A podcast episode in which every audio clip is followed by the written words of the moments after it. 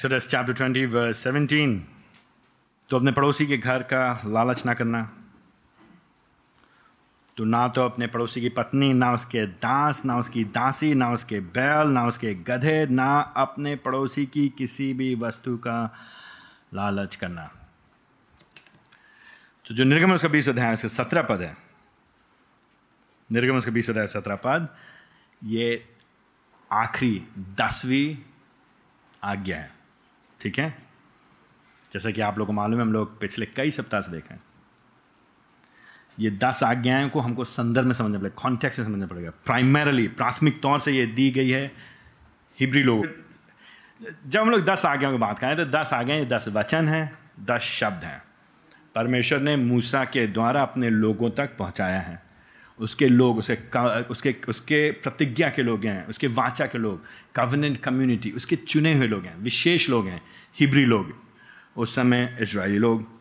तो जो उनको जो निर्देश दिए गए थे, जो पुरानी नियम में है और पुरानी वाचा के अंतर्गत हैं, हम लोग प्रयास करें पिछले कई सप्ताह से तो ठीक है, ये उनको दिया गया था उस समय तो हमसे क्या लेना देना है? हमसे क्या मतलब है ना? और एक सिद्धांत है बाइबल पढ़ने का, समझने का, सीखने का। जब भी आप बाइबल पढ़ते हैं तो आपको एक, अपने दिमाग में एक काल्पनिक, आपको एक ट्रायंगल, त्रिकोण लगाना चाहिए। काल्पनिक त्रिकोण होना चाहिए आगे।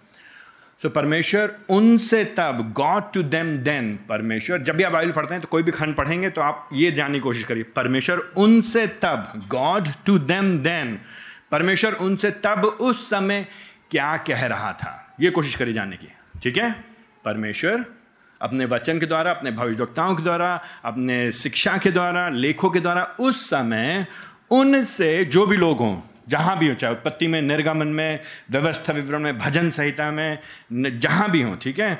उनसे क्या कह रहा था? और फिर उसके बाद अपने ऊपर लागू करिए। अब हमसे क्या कह रहा है? God to them then to us now ठीक है? अगर एक त्रिकोण है तो परमेश्वर उनसे तब क्या कह रहा है? हमसे अब क्या कह रहा है? सीधे अपने ऊपर मत लाइए। हम लोग गलती क्या करते हैं? त्रुटि क्या क्या करते हैं? बाइबल उठाएँगे तो जो पद लिखा हो कई बार सीधे अपने ऊपर लागू कर लेंगे।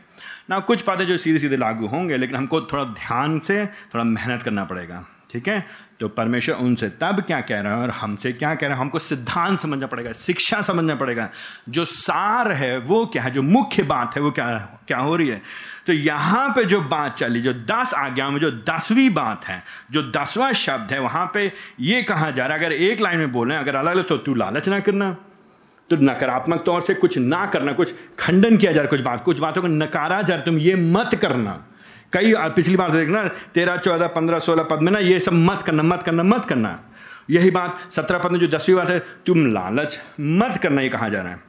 लेकिन अगर हम इसी बात को दूसरी तरह से समझने की कोशिश करें, इसको पलट करके सकारात्मक तौर से, इसको समझने की कोशिश करें, कहने का मतलब क्या, तात्पर्य क्या, निर्देश क्या है? क्यों प्रभु जी कह रहे हैं, लालच ना करना इसराइलियों से उस समय? और फिर हमसे क्या मतलब है? तो जो मुख्य बात है, वहाँ पे यहाँ मुख्य बात प्रभु जी एक तरह से क्या कह रहे हैं? प्रभु जी ये कह रहे हैं कि केवल एकमात्र जीवित परमेश्वर से अपने सारे मन, प्राण और शक्ति से प्रेम करना। हम समझाएँगे क्यों कह रहे हैं हम। ठीक है? केवल एकमात्र जीवित परमेश्वर से अपने सारे मन, प्राण और शक्ति से प्रेम करना। केवल एकमात्र जीवित परमेश्वर से अपने सारे मन, प्राण और शक्ति से प्रेम करना। Love the one and only living God with all your heart soul and strength might तो आप कहेंगे, बात तो यहाँ पे लालच की चल रही, आप यहाँ पे प्रेम की बात क्यों कर रहे हैं? यहाँ पे कहा जा रहा लालच मत करो। आप भी क्यों कह रहे हैं, परमेश्वर से प्रेम करो? आशा है कि हम लोग धीरे धीरे समझने की कोशिश करेंगे। अच्छा थोड़ी देर के लिए जरा आप मेरे साथ ये सोचिए, हम सब जानते हैं अपने जीवन में। हम सब अपने जीवन के बारे में, अपने जीवन के बारे में सोचिए। हम सब असंतुष्टि से वाकिफ हैं कि नहीं हैं? असंतुष्टि से। असंतुष्टि से। है ना? कोई है आज की सुबह जगह? क्या बोल रहे हैं? असंतुष्टि, अकृतज्ञता लैक ऑफ़ ग्रेटिट्यूड अकृतज्ञता। ठीक है? धन्यवादी ना होना, अधन्यवादी। I don't if that's a word अधन्यवादी। धन्यवादी ना होना। कुड़कुड़ाना, अंदर ही अंदर। कुड़कुड़ाना। बात बात पे शिकायत करना। गर्मी बहुत हो रही है, इसी के नीचे बैठे पंखा नहीं चलना ठीक से। सुनाई नहीं दे रहा, आवाज़ बहुत ज़्यादा तेज है। बहुत लंबा बोलते हैं धीरा बोलते हैं जल्दी बोलते हैं तेज बोलते हैं सुना हम्म, समझ में नहीं आता। आई मीन डिपेंड करता अलग अलग परिस्थिति में खिसियाना रिझना रीझना। हमेशा समस्याओं के विषय में बड़बड़ाना। हम हम सब जानते हैं। हम सब जानते हैं कुछ लोगों के साथ जब बैठेंगे जब बातचीत शुरू करेंगे तो केवल शिकायत शिकायत शिकायत शिकायत शिकायत शिकायत शिकायत। गर्मी बहुत हो रही है बात सच है गर्मी बहुत हो रही है। तो अब गर्मी बहुत हो रही है, बार बार शिकायत करने से गर्मी का कुछ निवारण नहीं हो सकता है। लेकिन उसी बात को लेकर के रीझते रहेंगे, खिसियाते रहेंगे, गुस्सा होंगे, नाराज़ होंगे, बड़बड़ाएँगे, कुड़कुड़ाएँगे, दूसरों को बकना शुरू कर देंगे। शुरू कहाँ से होगा और पहुँच कहाँ जाएगा? हम सब जानते हैं असंतुष्टि क्या होती है। हम सब जानते हैं असंतुष्टि के कारण कुड़कुड़ाना क्या होता है, बड़बड़ाना क्या होता है। और साथ ही साथ हम सब के अंदर इच्छाएँ पाई जाती हैं, इच्छाएँ। हम सब के अंदर चाहते पाई जाती हैं, चाहते हैं। हम सब के अंदर कोई ना कोई आकांक्षा होती है, किसी ना किसी बात की अभिलाषा होती है। हम सब। असंतुष्टि और अभिलाषा, आकांक्षा, इच्छा बड़ी ही नज़दीकी में धीरे धीरे फिर जुड़ जाते हैं। परिस्थितियों से असंतुष्ट है, काश मेरे पास ये होता। क्यों नहीं है ये मेरे पास? अरे, बड़ी समस्या है। अगर ये होता, कैसे मिलेगा मुझे ये? तो धीरे धीरे ये क्या होने लगते हैं? साथ में मिलकर के दो साथी रहते हैं, असंतुष्टि और हमारी अभिलाषाएँ। ठीक है? तो अभिलाषा स्वयं में खराब चीज़ नहीं है। इच्छा, चाहत स्नेह, अंदर से किसी चीज़ की, किसी चीज़ को चाहना स्वयं में खराब नहीं है। हमारे हमारे हमारे देश में जो जो बौद्ध, बुद्ध, जो जो बुद्ध धर्म है, उसकी शिक्षा के अनुसार हर समस्या, हर दुख, हर दर्द, हर पीड़ा की जड़ है अभिलाषा। तो अभिलाषा मत करो। अगर अभिलाषा नहीं करोगे अटैचमेंट अटैचमेंट जुड़ाव किसी से लगाओ अगर लगाव नहीं होगा तो उदाहरण के तौर पे अगर माता पिता को बच्चों से लगाव नहीं होगा तो बच्चे बिगड़ जाएँगे तो क्या होगा? क्या फ़र्क पड़ता है? अगर आपस में एक दूसरे से लगाव नहीं होगा, मृत्यु भी आएगी, बीमारी भी आएगी तो क्या होगा? वस्तुओं से लगाव नहीं होगा, छिन जाएगी चोरी होगी तो क्या होगा? अगर लगाव होगा, इसीलिए पीड़ा होती है, इसीलिए दर्द होता है, इसीलिए क्रोध होता है, इसीलिए रोष होता है, इसीलिए बदला होती है, इसीलिए लड़ाई होती है, झगड़ा होता है। तो तो क्या करना है? हमको भावना को, इच्छा को, अभिलाषा को मार देना है। तो उसके लिए क्या करना पड़ेगा? एक एक एक ही सब कुछ को अपने दिमाग से खाली करके एक स्थान में बैठना पड़ेगा। दूसरे, कुछ धर्म में कुछ लोग बोलते हैं, ये सब ये सब जो अभिलाषाएँ हैं, ये सब जो वस्तुएँ हैं या चीज़ें हैं, ये जो संबंध हैं, जो इच्छाएँ हैं, जो आकांक्षा हैं, ये हमारे अंदर इसलिए हैं क्योंकि ये सब माया का हिस्सा है। ये सब मोह माया है। मोह माया के कारण हमारे अंदर इतनी आकांक्षाएँ हैं इच्छा हैं, समस्याएँ हैं, लालसाएँ हैं हमारे अंदर। तो इन दोनों विचारधाराओं कारण दो चरम परिस्थितियाँ हो जाती हैं, दो चरम विचार हो जाते हैं अक्सर। तो एक तरफ़ लोग क्या करना सोचते हैं कि, अरे ठीक है, अगर अभिलाषाएँ समस्या हैं तो हम क्या करें? अभिलाषाओं को तिरस्कार दे पूरी तरह से, इसलिए हम वैराग ले लें। हम क्या ले लें? वैराग ले लें हम। सब छोड़ छाड़ के कहाँ चले पहाड़ के ऊपर चले जाएँ। या सब छोड़ छाड़ करके हम लोग सामान, वस्तु, नौकरी सब छोड़ छाड़ के एक एक एकांत जगह में चले जाएँ। या ऐसे कम्यून में चले जाएँ, ऐसे समुदाय में चले जाएँ, जहाँ हमारे जैसे ही लोग हैं।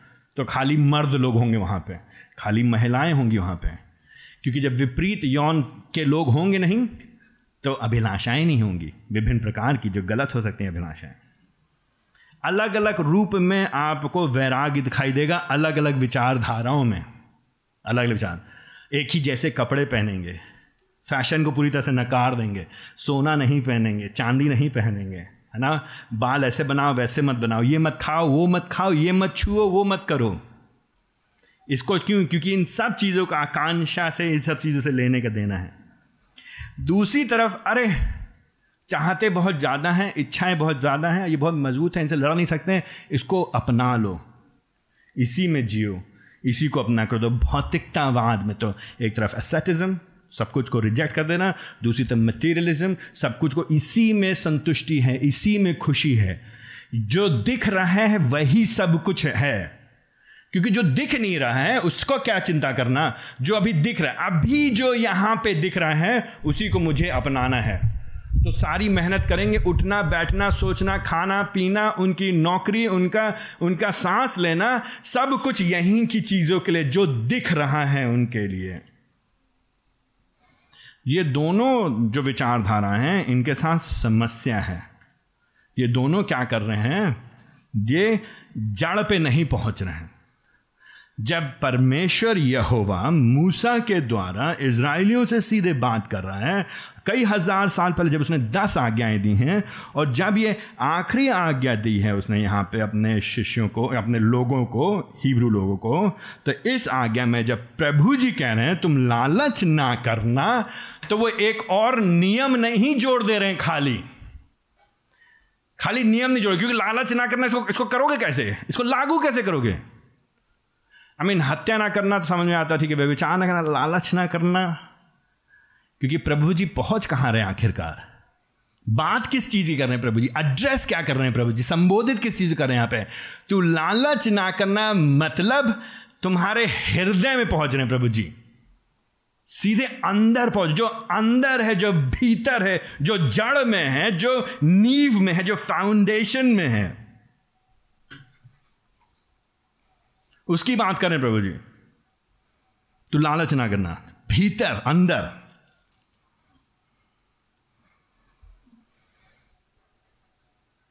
ऊपरी व्यवस्था की बात नहीं हो रही यहाँ पे खाली। ये जो आज्ञा है, ये ये बड़ी ही जटिल और कठिन और विकट आज्ञा है। Very difficult very difficult how how do you कैसे आप लालच ना करना? आप अपनी आँखें कैसे रोकेंगे? अपने विचारों को कैसे रोकेंगे? अपनी इच्छाओं को कैसे रोकेंगे? अपनी अभिलाषाओं को आकांक्षाओं को कैसे नियंत्रित करेंगे? अपनी सोच को अपनी चाहतों को कैसे? How how will you do it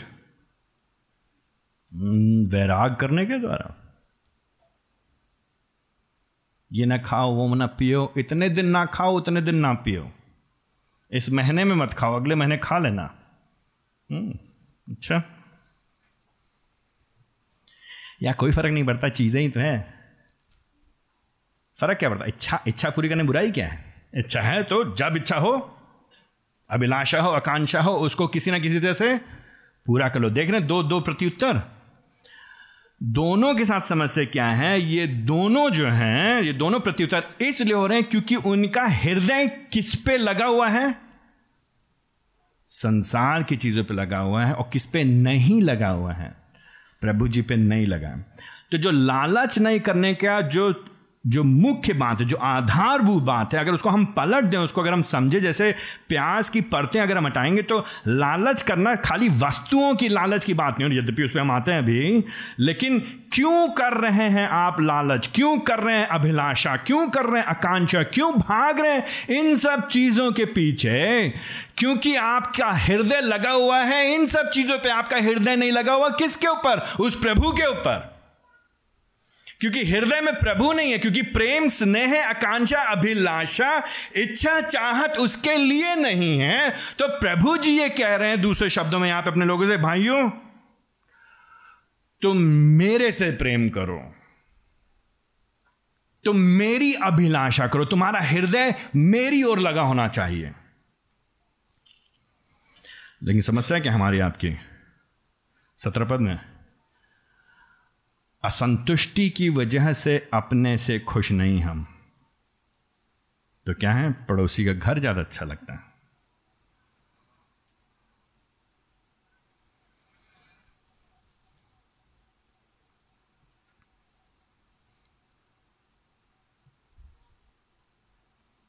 कभी सोचा आपने इसके बारे में? क्यों हम कुड़कुड़ाते हैं, क्यों हम बड़बड़ाते हैं, क्यों हम शिकायत करते हैं? काश काश काश काश मेरे पास और होता। कैसे होगा और? कब मिलेगा बड़ा वाला मकान? एक कमरे में रह कर रह के थक गए हम। जिसके पास दो कमरे हैं, वो कह रहा, दो कमरे में रह रह कर थक गया हम।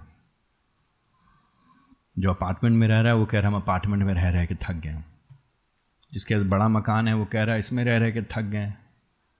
कम मिलेगा मुझे पहाड़ के ऊपर एक मकान और समुद्र के किनारे दूसरा मकान।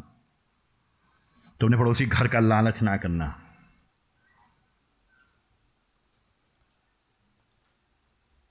तो अपने पड़ोसी की पत्नी का लालच ना करना। इसी के साथ फंसना था मुझे। क्यों नहीं मेरी पत्नी उसके जैसे सुंदर है? मेरे ही भाग्य फूटे थे, मेरे ही कर्म बेकार थे ना। मेरे ही पल्ले पड़ना था इसको। अब फंस गए हम इसके साथ। उसका पति देखो कितना अच्छा है। कितना प्यार से बात करता है उसका पति, देखो।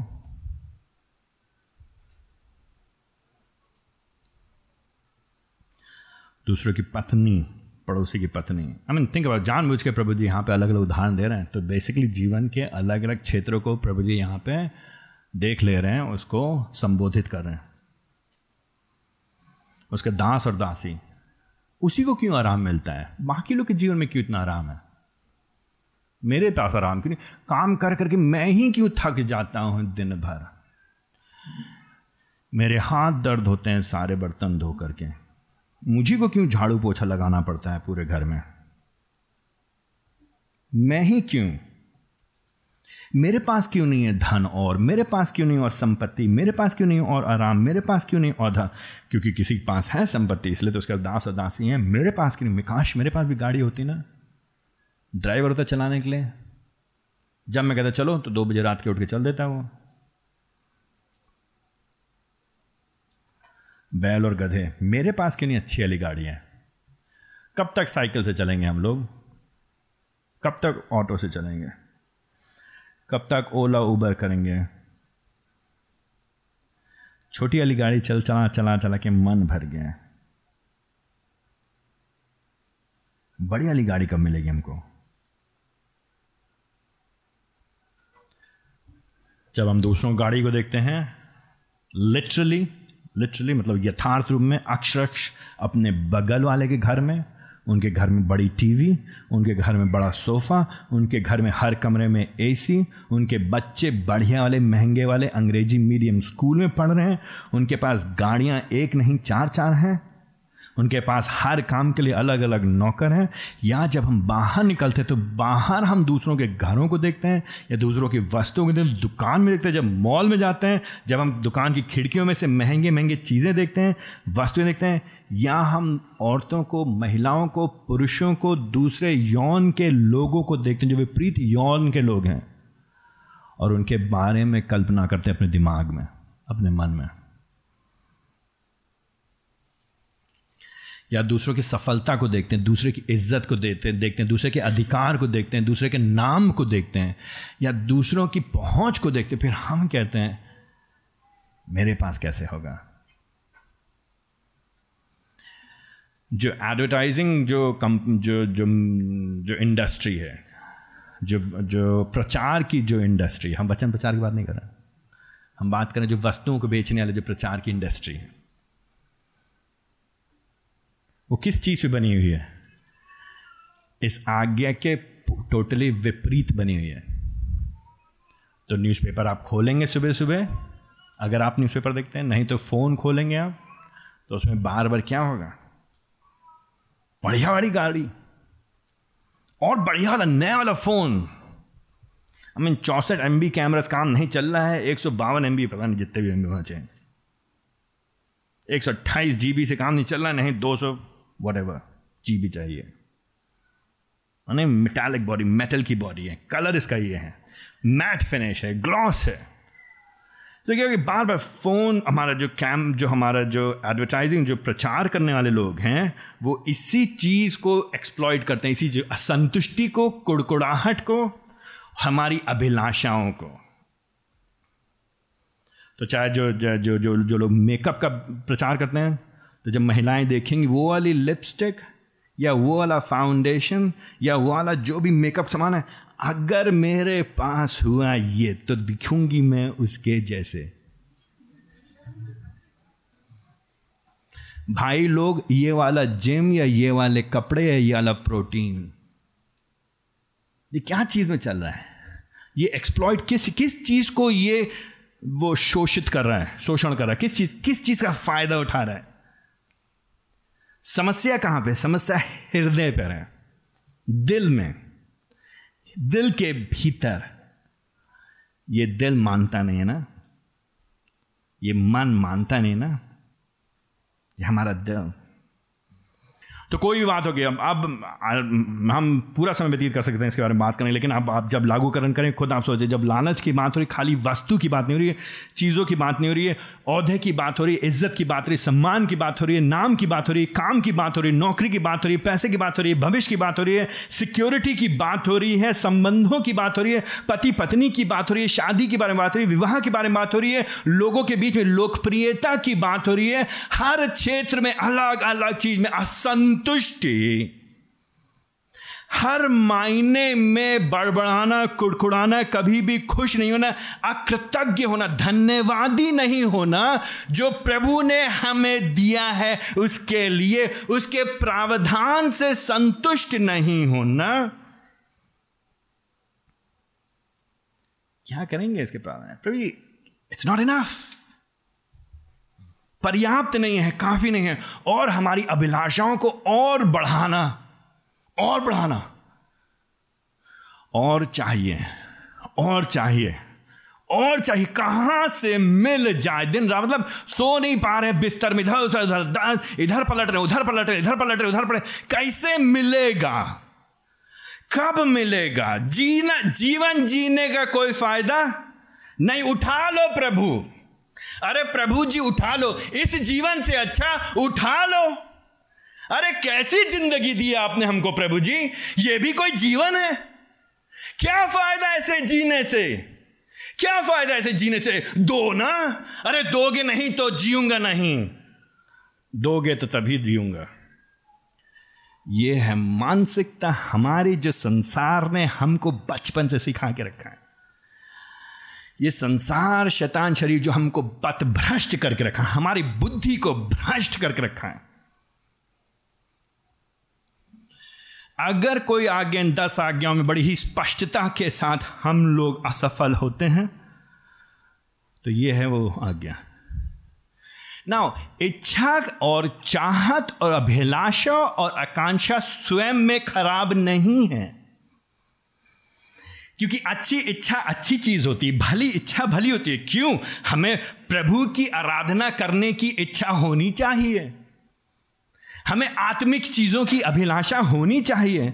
हमें आत्मिक मित्रता की चाहत होनी चाहिए। हमें पवित्रता के लिए ललाहित होना चाहिए। ये अभिलाषाएँ, अच्छी अभिलाषाएँ, हमें अपनी वस्तुओं, अपने परिवार, अपने शरीर, अपने देह, अपने स्वास्थ्य, अपनी बुद्धि और अपने युग, योग्यताओं के द्वारा प्रभु की महिमा करने की इच्छा होनी चाहिए। ये अच्छी अभिलाषाएँ, अभिलाषा खुद में खराब नहीं है। और किसी चीज़ को, किसी वस्तु को, किसी स्थिति को, किसी बात को, किसी विचार को देख करके उसके बारे में सोचना स्वयं में बुरा नहीं है। कोई बढ़िया मकान दिखा, आपने कहा, क्या, वह, क्या बढ़िया मकान है, उसकी तारीफ़ करना कोई बुराई नहीं है। उसको पाना भी बुराई नहीं है, लेकिन अगर उसको पाने के लिए दिन रात लगे रहते हैं, वहाँ समस्या होगी, ये है लालच। कैसे मिलेगा मकान? नींद नहीं आएगी, जीवन बेकार हो गया। फ़ायदा क्या है? जब तक छत नहीं है शादी करने की इच्छा करना, अभिलाषा करना बुरा नहीं। हमारे बीच बहुत सारे जवान भाई लोग, बहुत जवान बहनें हैं। शादीशुदा लोगों की बात नहीं कर रहे हैं। एक बार शादी हो गई तो ख़त्म।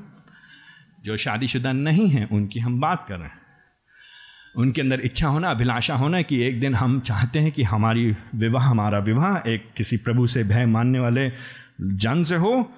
बुरी बात नहीं है। उसके लिए प्रार्थना करना बुरी बात नहीं है। अभिलाषा खुद में खराब नहीं है, लेकिन फिर वही अभिलाषा जब दिन रात आपको प्रताड़ित कर दे इतना कि आप प्रलोभन में पड़ जाएँ और फिर आप प्रभु जी से समझ अपने विश्वास से समझौता कर लें और प्रभु जी से मुकर जाएँ, समस्या उसमें है।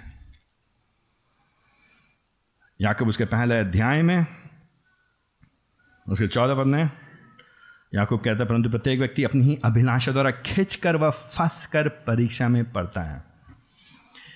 कैसे मिलेगा मुझे, कैसे मिलेगी मुझे नई गाड़ी? मज़ा नहीं आ रहा ये गाड़ी में, इसका बेकार है ये गाड़ी। भोकाल नहीं तो जब हम चलाते हैं तो कोई मुड़ के देखते नहीं हमको। हँसते हैं, बल्कि लोग ले आए, फटरा रहे लेकर के। नई वाली चाहिए, ऐसी गाड़ी होनी चाहिए, गार्ड मतलब तुरंत दरवाज़ा खोले, रोके नहीं गाड़ी। सब लोग देखें तो मुड़ करके। चाहिए ही चाहिए हमको, कैसे होगा ये? तो झूठ बोलेंगे, चोरी करेंगे, प्रभु को जो देना वो नहीं देंगे, अतिथि सत्कार नहीं करेंगे, गरीबों की सहायता नहीं करेंगे, सुसमाचार प्रचार के लिए नहीं देंगे। बचा लेंगे सब, बचा लो सब, मज़े की बात है मसीलों को जब बचाना होता है, जब सेविंग की बात होती है, सबसे पहले कहाँ बचाते हैं? प्रभु को देने से। बजट में से सबसे पहले कौन सी चीज़ बाहर जाती है? चर्च का तो काम चली जाएगा ना। बाकी सबका काम नहीं चलेगा। बच्चे भूखे रहेंगे बच्चों को तो देखना ही देखना है ना। न्यूज़पेपर वालों को देना ही देना है। केबल बहुत ज़रूरी है। डेटा इंटरनेट आई मीन उसके बिना तो काम चलेगा नहीं। सब चीज़ जाएगा, सब चीज़ रहेगा, लेकिन सबसे पहले कौन जाएगा? समस्या अभिलाषा में नहीं, समस्या क्या है? पंद्रह पद में जब अभिलाषा गर्भवती होती है, जब उसी के बारे में आप सोचते रहते हैं, उसी पे विचार करते रहते हैं, वो असंतुष्टि को और उत्पन्न करती है, और बढ़ाती है, और उसी में फंसे रहते हैं। और फिर अभिलाषा के द्वारा खींच कर फंस कर परीक्षा पड़ता है, और अभिलाषा गर्भवती होती है, और पाप को जनती, और जब पाप हो जाता है तो मृत्यु को उत्पन्न करती है। तो मसीहत, बाइबल यहाँ पर जब लालच की बात करे तो यहाँ पे बात की जा रही है उस नकारात्मक बात की। खाली देखना और सुंदरता को देख करके उसकी सराहना करने में कोई बुराई नहीं है। कोई बुराई नहीं। किस भावना से आप कर रहे हैं? किस रीति से कर रहे हैं? किस नज़र से कर रहे हैं? क्या दृष्टिकोण है? दिल में क्या चल रहा है? वो निर्भर करता है, वो बताता है कि आप आप आप अब गलत दिशा में तो नहीं जा रहे हैं। तो बाइबल, परमेश्वर का वचन इच्छा के विरोध में नहीं है, लेकिन उसके विरोध में है जो लालच को, वो इच्छाएँ और जलन को उत्पन्न करती हैं, एक दूसरे के प्रति। उसी की पत्नी क्यों सुंदर है? उसी का पति क्यों अच्छा है? उसी के घर में हमेशा खुशी क्यों रहती है? उन्हीं के पास सारा पैसा क्यों रहता है? उन्हीं को सब लोग क्यों इज़्ज़त देते हैं? उन्हीं को लोग सब वाहवाही क्यों करते हैं? उन्हीं को सारा अधिकार क्यों मिलता है? मेरे को क्यों नहीं मिलता है? जब जलन आने लगता है, तब समस्या होने लगती है। प्रभु जी, हमसे ये कहना चाहते हैं कि हमको और आपको सावधान रहना है। हम किसकी आराधना करते हैं? हम जीवित परमेश्वर की आराधना करते हैं। हमें संतुष्ट होना है तो हमें किसमें संतुष्ट होना है? प्रभु जी में संतुष्ट होना है। अगर आप ध्यान देंगे वापस निर्गमन उसके बीस अध्याय में तो जो पहली आज्ञा है, वो तीसरे पद में है। ठीक है? तू मुझे छोड़कर दूसरों को ईश्वर करके ना मानना।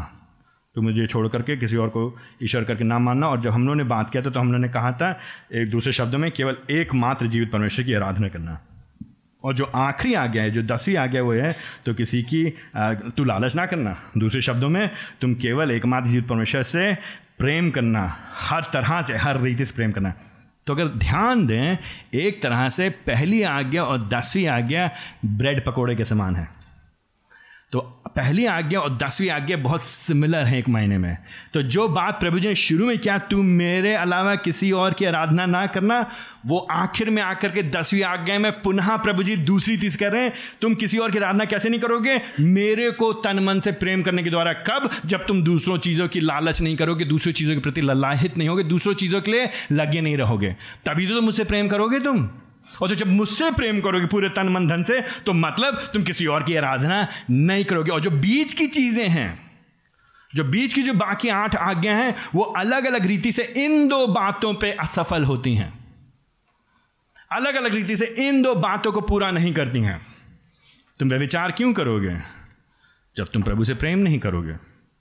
जब तुम प्रभु को अपना प्रभु नहीं मानोगे, तुम चोरी क्यों करोगे? जब तुम प्रभु के प्रावधान पर भरोसा नहीं करोगे, क्योंकि तुम सोचोगे वो वस्तु तुमको संतुष्टि देगी, तुम्हारे अंदर संतुष्टि नहीं होगी, तुम लालच करोगे, तुम हत्या क्यों करोगे? जब तुम नहीं जानोगे कि प्रभु जी सृष्टि करता है, वो मालिक है, वो न्यायी है, वो न्याय करेंगे, बदला तुम नहीं लोगे, तुम्हें प्रभु पर भरोसा करना है, हर माइंड में वही आराधना के योग्य है।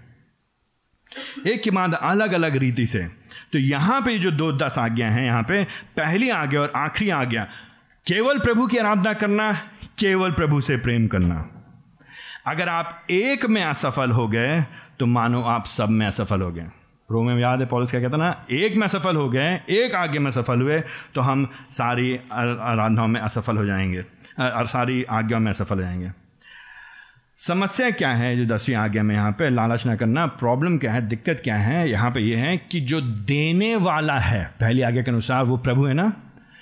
जो प्रभु है, जो सृष्टि करता है, जो प्रावधान करने वाला है, जो उपलब्ध कराने वाला, जो अपनी इच्छा, अपनी योजना के अनुसार सब कुछ को अपने अनुसार देता है उससे हम संतुष्ट नहीं होते हैं। उसकी बुद्धि पे भरोसा नहीं रखते हैं। उसके प्रावधान पे भरोसा नहीं रखते। फिर हम क्या करते हैं? जो देने वाला है, उससे ना प्रेम करके हम क्या प्रेम, किससे प्रेम करना चाहते हैं? वस्तुओं से प्रेम करना चाहते हैं। जो चीज़ें वो हमको देता है, चाहे वो मान हो, चाहे सम्मान हो, चाहे पैसा हो, चाहे नौकरी हो, चाहे औधा हो, चाहे इज़्ज़त हो। जो वो हमको देता हम इन चीज़ों से प्रेम करें इन चीज़ों को पाने की प्रयास करते हैं। तो जो दे रहा है, उसको ना देख करके, उसकी आराधना ना करके, उससे प्रेम ना करके, जो दिया गया है, उससे हम प्रेम करते हैं। उसके हम पीछे पड़ जाते हैं। यही तो समस्या है हम लोग के साथ। देखिए, चाहना अच्छी बात है, प्रेम करना अच्छी बात है, लेकिन सही चीज़ के लिए प्रेम करना है। सही बात के लिए प्रेम करना। हमने पहले भी कहा ना, हमने कहा कि अच्छी बातों का, भली बातों की इच्छा करना, चाहना खराब नहीं, बल्कि पहला ग्रंथ चौदह अध्याय, उसके पहले पद में लिखा है, प्रेम का पीछा करो। मतलब प्रेम परमेश्वर से, प्रेम लोगों से। अगर अभिलाषा करना, आकांक्षा करना, इच्छा करना है, कुछ चीज़ों की भावना होना दिल दिल में हमारी जगह होनी है तो परमेश्वर से प्रेम के लिए और परमेश्वर के लोगों से प्रेम के लिए। अगर हमारे अंदर इच्छा होनी, अभिलाषा होनी, आकांक्षा होनी, चाहत होनी है तो पहला तिमित उसका छठा अध्याय, उसके ग्यारह पद में, धार्मिकता, भक्ति, विश्वास, प्रेम, धैर्य और नम्रता का पीछा करो।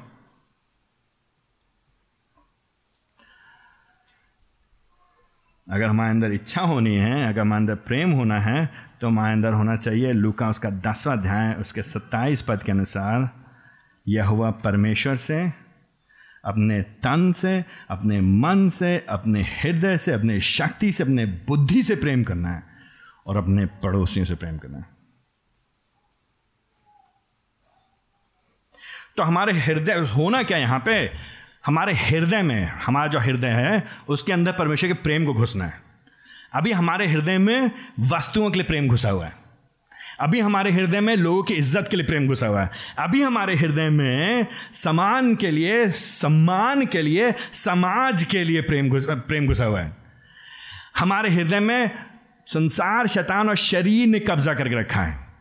आवश्यकता क्या है? तू लालच ना करना मतलब इन सब चीज़ों के चक्कर में मत पड़ो, बल्कि अपने हृदय में परमेश्वर से प्रेम करो।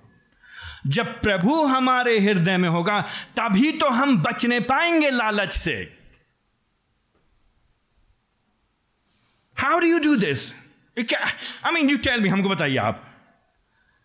मैं आपसे बोलता हूँ, लालच मत करना, अभी वहाँ निकलिए भी आप। अभी देखिए, समोसा देखते ही लालच करेंगे, नहीं करेंगे। देखिए अभी आई मीन तू लालच मत करना। मत करो लालच। अभी दूसरे की बढ़िया वाली गाड़ी दिखेगी, तुरंत लालच होगा। जस्ट जस्ट करें तो क्या करें हम? क्या करें? क्या करें? वॉट वी डू समस्या क्या है? दिक्कत क्या है? आई दिक्कत दिक्कत हमारा दिल। I hope by now you know this आशा है आपको मालूम है अब अब तक की। आई मीन घूम फिर के भैया फंसा देते हैं किसको? हम ही को। मैं नहीं फंसा रहा हूँ, कौन फंसा रहा है? मतलब फंसा नहीं रहा है, कौन सच कह रहा है? परमेश्वर का वचन। समस्या किसमें है? नॉट आउटसाइड प्रॉब्लम वहाँ नहीं है। मानव समस्या का समाधान इसीलिए कोई सरकार कर नहीं पाएगी। चाहे थियोक्रेसी हो, चाहे ईश्वर तंत्र लेकर के आ जाए कहने के लिए, धर्म के अनुसार बनाने सरकार, चाहे जनतंत्र हो, चाहे डिक्टेटर हो डिक्टेटर तानाशाही हो जाए, कोई फ़र्क नहीं पड़ता है। क्योंकि समस्या नियमों को बनाने से नहीं होगी। समस्या क्या है? अंदर से अंदर से। अंदर से, अंदर बदलाव होना है, लेकिन अंदर बदलाव होगा कैसे? कौन करेगा अंदर बदलाव? लेकर के आएगा कौन बदलाव? किसके अंदर? कौन है? हमारा हृदय क्या है? हृदय तो धोखा देने वाली वस्तु है। इसमें क्या लगा है? असाध्य रोग लगा हुआ है। इसको कौन समझ सकता है? हु कैन कौन है? कौन है जो हृदय को समझ सकता है? मैं समझ सकता हूँ। कोई पीजीआई का doctor, heart heart specialist? I mean M D whatever extra doesn't matter यहाँ पे यहाँ पे मांस के लोथड़े की बात नहीं हो रही है यहाँ पे। यहाँ पे बात हो रही है हृदय के अंदर, मन की, केंद्र की, हमारे सोच की जो द सीट वो जो जो जो जो कुर्सी है, हमारे विचारधारा की। क्या करेंगे हम लोग? आई मीन व्यवस्था में तो लिखा है तो पाप मत करना टू टू टू टू लालच मत करना। अब व्यवस्था में लिखा है तो लालच ना करना, जैसी व्यवस्था में लिखा है तो लालच ना करना तो क्या हुआ? जैसी व्यवस्था में लिखा है तो लालच ना करना, एकदम से मेरे अंदर क्या आएगा? अभी माँ से बोलेंगे कि, भाइयों, ऐसा है, बच्चे लोग जैसे बाहर होते हैं ना बच्चों जहाँ जहाँ पे लिखा होगा, फूल ना तोड़ना, फूल तोड़ना मना है, वहाँ लोग जाकर क्या करेंगे, फूल तोड़ेंगे। जहाँ लिखा होगा, नो पार्किंग वहाँ पे लोग जा, ज़रूर जाके गाड़ी खड़ी करेंगे। जहाँ देखा लोगों ने थूकना मना है एकदम से मुँह के अंदर क्या नहीं लगता है?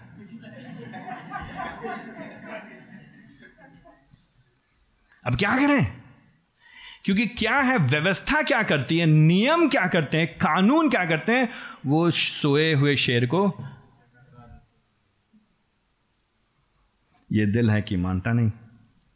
समस्या यहाँ पे ये है दैट्स अ प्रॉब्लम रोमियो से सातवें अध्याय, पॉलुस इसी बात के बारे में बात करता है। रोमियो से सातवें अध्याय। व्यवस्था क्या करती है? व्यवस्था हमारे पाप को उजागर करती है। जब कहा जाए तो लालच ना करना, हमारे अंदर और लालच आता है। कहा, इसका लालच मत करो, उसका लालच करो। क्यों नहीं करें? क्यों? क्या हमारी इच्छाएँ नहीं हैं? आई मीन आई हम लोगों से मैंने बात किया, लोगों ने मेरे सामने बैठ के बोला, भैया, इसमें क्या बुरा है? मेरी इच्छा नहीं हो सकती कि मेरा भी तो मन करता है। बाइबल लिख लो तुम अपनी वाली और क्या? राइट इट आउट प्रिसाइसली वही बात की जा रही है, वही तो बात कही है, तुम्हारी इच्छा की बात नहीं कही बात की प्रभु की इच्छा क्या है? तो वचन क्या करता है, व्यवस्था क्या करती है? हमारे पाप को उजागर करता, दिखाता है और हमारे सामने स्पष्ट कर देता है कि देखो, तुम भ्रष्ट हो। लेकिन समाधान नहीं है ना? रोमियो के साथ अध्याय, सात पद मिल गए तो क्या हम क्या क्या व्यवस्था पाप है? कदापि नहीं, इसके विपरीत व्यवस्था के बिना मैं पाप को नहीं जान पाता। व्यवस्था हमें हमारे पाप को जानने में मदद करती है। तुम लालच ना करना मतलब मैं लालची हूँ। तो हमारे हमारे पाप को हमारे सामने उजागर करता है। और मैं इस पाप से अपने आप को नहीं बचा सकता हूँ। अच्छा ठीक है, लालच तो इसमें लिखा सादे पद में आगे चल करके, मैं पाप को नहीं जान पाता क्योंकि व्यवस्था अगर नहीं कहती, लालच मत करना तो मैं लालच के विषय में नहीं जान पाता क्योंकि व्यवस्था में लिखा है, लालच ना करना, अब मैं जान गया हूँ लालच क्या है तो अब मैं लालच तो करूँगा ही करूँगा।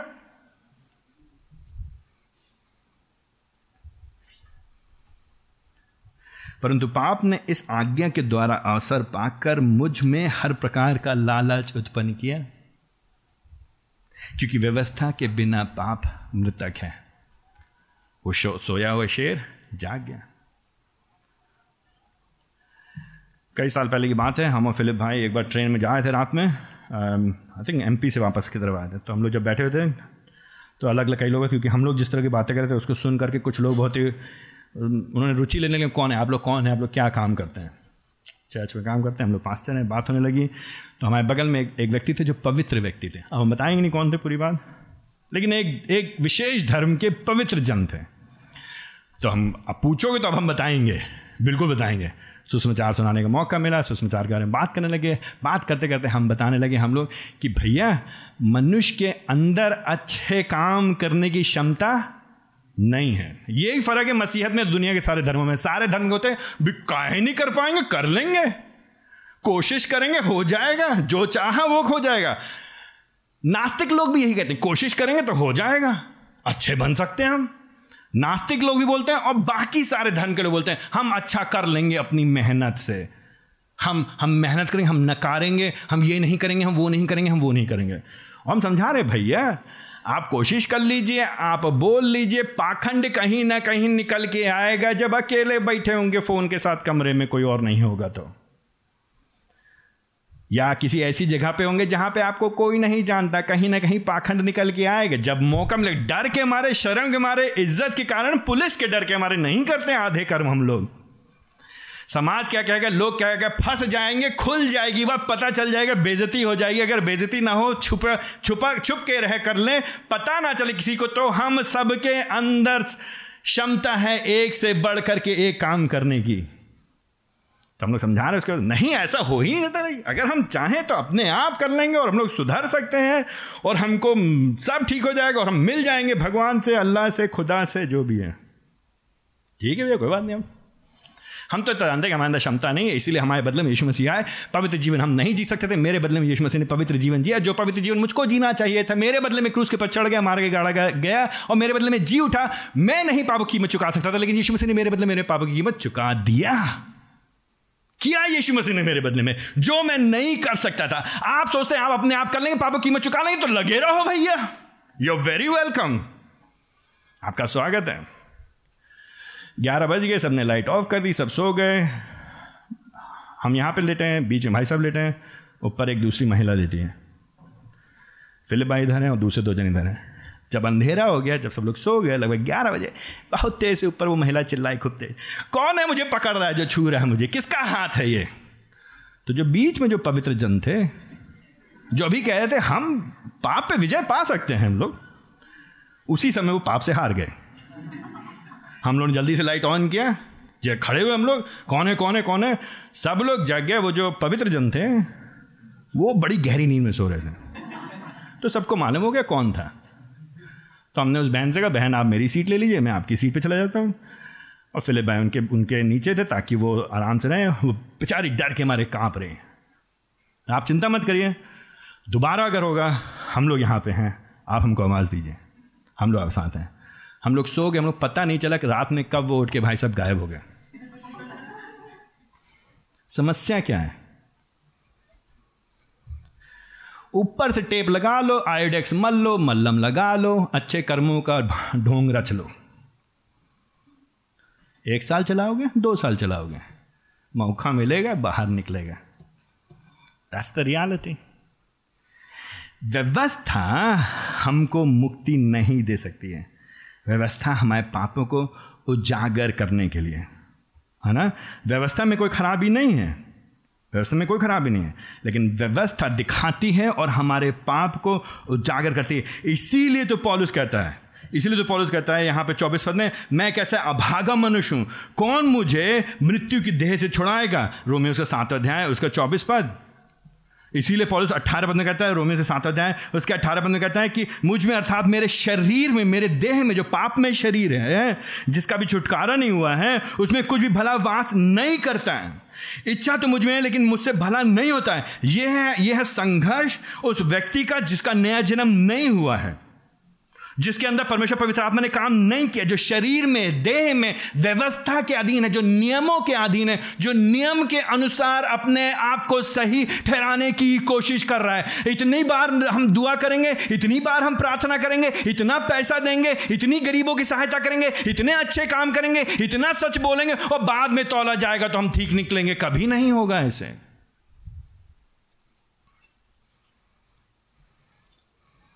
क्या करें हम? क्या करेंगे? रोमियो, उसका सात दस के पच्चीस पद, हमारे प्रभु यीशु मसीह के द्वारा परमेश्वर का धन्यवाद हो। कौन बचाएगा हमको हमारे शरीर से? कौन बचाएगा हमको हमारे अभागेपन से? कौन बचाएगा हमको लालच से? कौन छुड़ाएगा हमको हमारे पाप से? हमारे यीशु मसीह का धन्यवाद हो। प्रेज बी गॉड प्रभु यीशु मसीह का धन्यवाद हो। आठवें अध्याय के पद पहले पद में, अतः अब उन पर जो मसीह यीशु में दंड की आज्ञा नहीं है।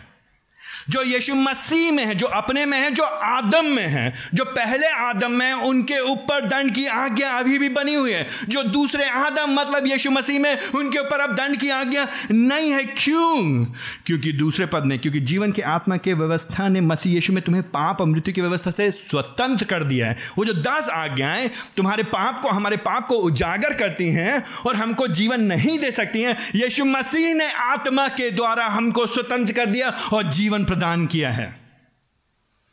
तीसरे पद में, क्योंकि जो काम व्यवस्था मतलब नियम मतलब कानून मतलब ये करो ये करो ये करो मतलब ये मत करो, ये मत करो, ये मत करो मतलब इसको खाओ, इसको मत खाओ, इसको छुओ मतलब इस दिन करो, इस दिन मत करो, उस दिन करो मतलब यहाँ जाओ, वहाँ जाओ वहाँ जाओ मतलब ऐसे आराधना करो, ऐसे आराधना मत करो। अरे व्यवस्था जो हमको नहीं मुक्ति दे सकती थी, क्योंकि जो काम व्यवस्था शरीर के द्वारा निर्बल होते हुए ना कर सके है ही नहीं क्षमता। अंग्रेज़ी में बोलते हैं ना honesty is the best policy Hindi में बोलेंगे तो ईमानदार होना बढ़िया बात होती है। अपने से ईमानदार होइए और मान लीजिए, जान लीजिए, आपके अंदर क्षमता है नहीं। पाखन करने से, झूठ बोलने से, धोखा देने से, अपने आप को अच्छा दिखाने से, लोगों के सामने सफ़ेद कपड़े पहनने से, बालों को बढ़िया तरीके से कंगी से काटने से कुछ नहीं होगा। दिन के अंत में जब न्याय होगा, प्रभु जी के सामने हिसाब होगा तो साफ़ पता चल जाएगा, आप कौन है, हम कौन है, कितना पानी में थे, बिना यीशु मसीह के हमारे पास कोई आशा है नहीं। हम सब नरक जा रहे हैं। ये तो प्रभु जी की दया है। इसीलिए पॉलिस यहाँ पे रोमियो उसके आठ अध्याय, उसके तीसरे बंद कहता है, जो काम व्यवस्था शरीर के द्वारा दुर्बल होते हैं, ना कर सके, उस काम को परमेश्वर ने किया। काम मैंने नहीं किया, उसने किया है काम। हम कर ही नहीं सकते काम, भैया। मेरे अंदर क्षमता ही नहीं है। इसीलिए तो हमको यीशु मसीह की आवश्यकता है। हमें गुरुओं की आवश्यकता नहीं है, हमें पास्टरों की आवश्यकता नहीं है, हमें पैगंबरों की आवश्यकता नहीं है, हमें किसी शिक्षा की आवश्यकता नहीं है, हमें स्वयं परमेश्वर की आवश्यकता है। तो स्वयं परमेश्वर मनुष्य बन करके इसीलिए तो आ गया। इसीलिए खाली तरकीबें बताने से काम नहीं चलेगा, ऐसा करो ऐसा करो ऐसा करो। हम बता रहे ना, आपको जब मानसून आता है, ये उदाहरण आपको पहले दे सके जब मानसून आता है और जब गोमती नगर में जब उफान आता है, जब पानी खूब भरा हुआ है, वहाँ पे कोई आदमी डूब रहा है। उस आदमी को जो डूब रहा है, वो कह रहा है, बचा, बचाओ मुझे, बचाओ। तो आप बगल में खड़े गए नदी किनारे कुछ लोग खड़े हुए हैं। एक आदमी कह रहा है, अरे, सब कुछ नहीं, ये सब माया है। तुम डूब थोड़ी ना रहे हो। तुमको लग रहा है तुम डूब रहे हो, तुम सो, तुम, तुमको उससे ऊपर निकलना पड़ेगा। अगर तुम सोचोगे कि तुम डूब नहीं रहे हो तो तुम नहीं डूबोगे। और बेचारे गुड़ गुड़ गुड़ गुड़ गुड़ गुड़ गुड़ दूसरा आदमी दूसरा आदमी कह रहा है, देखो प्रॉब्लम तुम्हारे साथ ये है कि तुमने जो है तुम्हारे अंदर इच्छाएँ बहुत हैं, अभिलाषाएँ, आकांक्षाएँ बहुत हैं। तुम जीवन से बड़ा प्रेम करते हो अपने। इन सबसे नाता तोड़ दो, देखो, दर्द ही नहीं होगा तुम्हें। उसको मालूम, भैया, अभी दर्द होने वाला बचा लो मुझे। तीसरा आदमी है एक काम करो, तुमको हम बताते हैं। पाँच बार हाथ बाएँ से मारो और दाएँ से मारो, बाएँ से मारो और दाएँ से मारो। और शुक्रवार के दिन ज़्यादा मारो, पाँच बार मारो। अगर तुम ऐसा करो तो तुम डूबोगे नहीं। ये सब बाकी लोग रास्ता बताने के लिए आ गए, थीम समझाने के लिए, तरकीबें बताने के लिए, कहानी सुनाने के लिए। आदमी मर रहा है, डूब रहा है। तो जो डूब रहा है आदमी, वो क्या कहेगा? हाँ बहुत बढ़िया बताया भैया। अगर हम बायां हाथ पहले मारेंगे और फिर दायां हाथ मारेंगे, फिर बायां पैर चलाएँगे, फिर दायां पैर चलाएँगे, फिर हम बच जाएँगे, फिर हम नहीं डूबेंगे ना? यही बोलेगा वो आदमी। वो डूब रहा है, वो मर रहा है, उसके अंदर क्षमता नहीं है, उसके अंदर हैसियत नहीं है, उसके अंदर कैपेसिटी नहीं है। तो किसकी ज़रूरत है वहाँ पे? वो इतना थक चुका है कि आप उसको एक फेंक दीजिए, वो टायर का जो ट्यूब नहीं होता लोग, अक्सर आप देखें जो लोग डूब रहे हैं, उनको फेंक रहे होते ट्यूब, उसके अंदर ताकत ही नहीं, वो बैठ भी नहीं पाएगा वो। वो ट्यूब फेंके पड़े आप फेंको जितना ट्यूब फेंकना है, उसके अंदर क्षमता नहीं है, वो पी चुका है पानी, वो डूब रहा है, वो डूब गया है, वो अंदर चला गया, तीसरा गोता मार के घुस चुका है। अब बाहर नहीं आएगा, वो खत्म, कहानी खत्म हो गई है। उसको अब कुछ दिखाई नहीं दे रहा है, उसकी आँखों के सामने अंधेरा पड़ चुका है, उसने पानी पी लिया करना क्या है? कोई आए और कूदे और उसको बाहर निकाले। बाइबल का परमेश्वर, महान परमेश्वर है। वो ऊपर बैठ के कहानी नहीं बताया उसने हमको। उसने स्वयं अपने पुत्र को जो मनुष्य है, देह धारण करके भेज दिया। अपने पुत्र को मनुष्य रूप में भेज दिया। किस लिए? हमारे बदले में पवित्र जीवन जीने के लिए। तू लालच ना करना, यीशु मसीह ने लालच नहीं किया। तू व्यविचार ना करना। यीशु मसीह ने व्यविचार नहीं किया। तुम अपने परमेश्वर से, अपने तन, मन, धन, अपने अपने शरीर से, अपने आत्मा से, अपने, अपनी पूरी ताकत से प्रेम करना। यीशु मसीह ने अपने पिता से प्रेम किया। यीशु मसीह ने क्या कहा? परमेश्वर का परमेश्वर के घर की धुन मुझे खाए जाती है। उसकी आकांक्षा, उसकी लालसा, उसकी इच्छा, उसका स्नेह, उसका किसकी ओर लगा था? परमेश्वर पिता की महिमा के लिए। वो आया किस लिए? परमेश्वर पिता की महिमा को पूरा करने के लिए। वो आया किस लिए? उसने क्या कहा, मैं व्यवस्था को मिटाने के लिए नहीं आया हूँ, लोप करने के लिए नहीं आया हूँ, लेकिन उसको पूरा करने के लिए आया हूँ। वो आ गया व्यवस्था को पूरा करने के लिए, जो आप नहीं कर सकते थे। जो कोई गुरु नहीं कर सकता था, जो कोई पैगंबर नहीं कर सकता था, जो कोई शिक्षक, पास्टर, चर्च नहीं कर सकता था। कोई डिनोमिनेशन नहीं कर सकते थे। यीशु मसीह ने किया हमारी आपकी समस्या क्या है?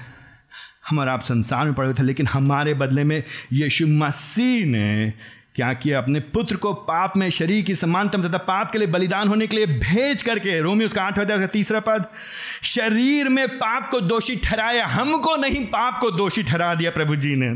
फिर क्या हुआ? जिससे कि व्यवस्था की मांग हम में पूरी हो सके, चौथा अध्याय आठवा अध्याय के चौथा पद व्यवस्था की मांग यीशु मसीह के द्वारा हम में पूरी हो सके, जो शरीर के अनुसार नहीं, परंतु आत्मा के अनुसार चलते हैं। कौन हमको छुड़ाएगा इस शरीर से? कौन हमको छुड़ाएगा यीशु मसीह के द्वारा तो किसकी महिमा हो? किसका धन्यवाद हो? यीशु मसीह का धन्यवाद हो। यीशु मसीह की महिमा हो। किसकी आराधना हो? यीशु मसीह की आराधना हो। तो क्या करेंगे हम दस आज्ञाओं को सुनने के बाद? विशेष तौर से इस आज्ञा को तू लालच ना करना। अर्थात अपने परमेश्वर पिता से, अपने संपूर्ण प्रेम, संपूर्ण हृदय से, मन से, तन से, धन से प्रेम करना। हम क्या प्रति उत्तर देंगे? पहले उन्ना उसका दूसरा अध्याय। उसका पंद्रह पद से लेकर सत्रह पद। ये सारांशित कर रहा है दस आज्ञाओं की आखिरी आज्ञा को। ये समझा रहा हमको। ये क्या बता रहा संसार से प्रेम ना करो। परमेश्वर से प्रेम करो, संसार से प्रेम ना करो, और ना ही उन वस्तुओं से जो संसार में है। रोटी, कपड़ा, मकान, औधा औधा, नाम, इज़्ज़त। सिक्योरिटी समाज में ऊँचा नाम, लोगों की वाहवाही, संसार की चीज़ों से प्रेम ना करो। क्यों? क्योंकि जो संसार से प्रेम करता है, उसमें पिता का प्रेम नहीं है, तू लालच ना करना। तो संसार की वस्तुओं का लालच ना करना। अगर तुम्हारे अंदर आकांक्षा होनी चाहिए, अगर तुम्हारे अंदर अभिलाषा होनी चाहिए, अगर तुम्हारे अंदर इच्छा होनी चाहिए, अगर तुम्हारे अंदर स्नेह होना चाहिए तो उसके लिए होना चाहिए और तुम्हारे अंदर धन्यवाद होना चाहिए, कृतज्ञता होनी चाहिए। जो है उसमें हम संतुष्ट हैं क्योंकि प्रभु जी, आप हमारे पास हैं। अगर आप हमारे पास है तो हमारे पास सब कुछ है प्रभु जी। यही तो मतलब है यीशु मसीह में संतुष्टि पाने का मतलब। हम संतुष्ट है यीशु मसीह में। यीशु मसीह पर्याप्त है हमारे लिए। बाकी कुछ मिले या ना मिले, वो तो सब बोनस बोनस है। वो सब तो आइसिंग ऑन द केक है, सब बढ़िया है, मिल गया तो बहुत अच्छी बात है। अच्छा घर मिला, प्रभु का धन्यवाद हो। स्वास्थ्य मिला, प्रभु का धन्यवाद हो। मकान मिला, प्रभु का धन्यवाद हो। हमें नाम मिला, प्रभु का धन्यवाद हो। पैसा हुआ तो प्रभु का धन्यवाद हो। अगर नहीं है तो भी प्रभु का धन्यवाद हो। क्यों? क्योंकि हमारे पास है। तो यीशु मसीह है हमारे पास। और यीशु मसीह पर्याप्त है, काफ़ी है। उसी के द्वारा, उसी के साथ हम आनंद काल तक जिएँगे और उसके साथ रहेंगे हम। बाकी सब क्या है? पहला यमुना, उसका दूसरा है उसका पंद्रह पद, सोलह पद। क्योंकि वह सब जो संसार में है, अर्थात शरीर की अभिलाषा आँखों की लालसा, जीवन का अहंकार पिता की ओर से नहीं है, संसार की ओर से है। भोकाल चाहिए आपको? भोकाल? लोग सलाम ठोके, इसके लिए जी रहे हम लोग। लोग हमारे नाम को जान जाए पाँच मकान हो जाए हमारे पास। बैंक में बीस करोड़ रुपए हो जाए।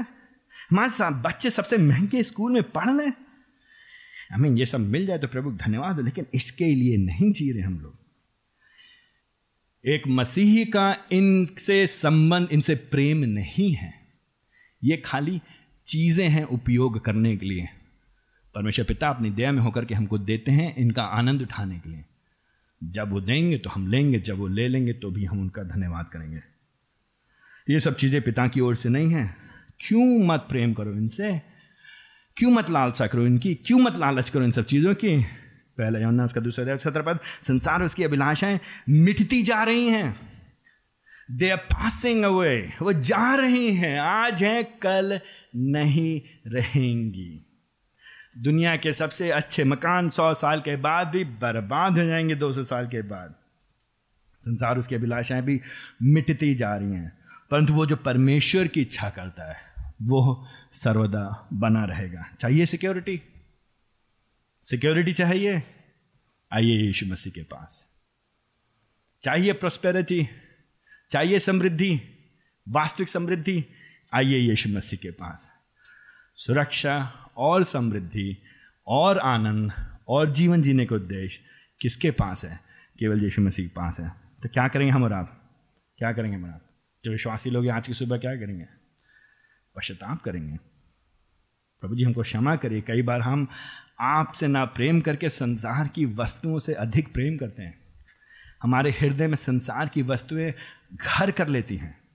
हमको क्षमा करिए। और फिर धन्यवाद दीजिए। यीशु मसीह के पुत्र उसके पुत्र के लिए, यीशु मसीह के लिए। यीशु मसीह के कारण हमारे पास आशा है। यद्यपि हम कमज़ोर हैं, हम इस लायक नहीं, लेकिन यीशु मसीह ने हमारे बदले में उत्तम कार्य कर दिया है और हमारे लिए जो उत्तम भाग है, वो तो रखा हुआ है। अभी तो असली जीवन बाकी है। आनंद मिलेगा आपको बहुत आयत का मिलेगा। बहुत आयत है यीशु मसीह ने कहा मैं आया हूँ ताकि तुम जीवन पाओ बहुत आयत का जीवन पाओ। तो जो बहुत आयत का जीवन है, हम उसकी अनुभूति अभी करना आरंभ कर देते संतुष्ट होने के द्वारा, धन्यवादी होने के द्वारा, कृतज्ञ होने के द्वारा, ना कुड़कुड़ाने के द्वारा, उसके प्रावधान पे के लिए, उसके, उससे संतुष्ट होने उस पर उसके उसके लिए जीने के द्वारा, उससे प्रेम करने के द्वारा। और अपनी आँखें कहाँ लगाने वो आने वाला है। तो हम लोग कहाँ जा रहे हैं? हम उसके पास जा रहे हैं। किसके पास रहेंगे? प्रभु के पास रहेंगे। तो अभी किसको हम किससे स्नेह करेंगे? अभी हृदय में किसको जगह देंगे? उसको जगह देंगे। अगर आप अविश्वासी आप पहली बार आप यीशु मसीह को नहीं जानते हैं, आपने यीशु मसीह भरोसा नहीं किया है। आप जिन चीज़ों पे भरोसा कर रहे हैं, वो आज है, कल चली जाएगी। वो अस्थाई है। नहीं बचा पाएँगे आप अपने आप को।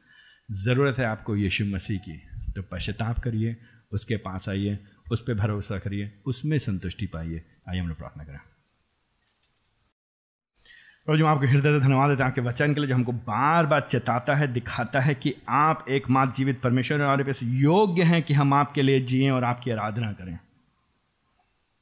प्रभु जी, हमको क्षमा करिए क्योंकि हम जानते हुए भी कई बार भटक जाते हैं और संसार में फंस जाते हैं। हमको क्षमा करिए प्रभु जी।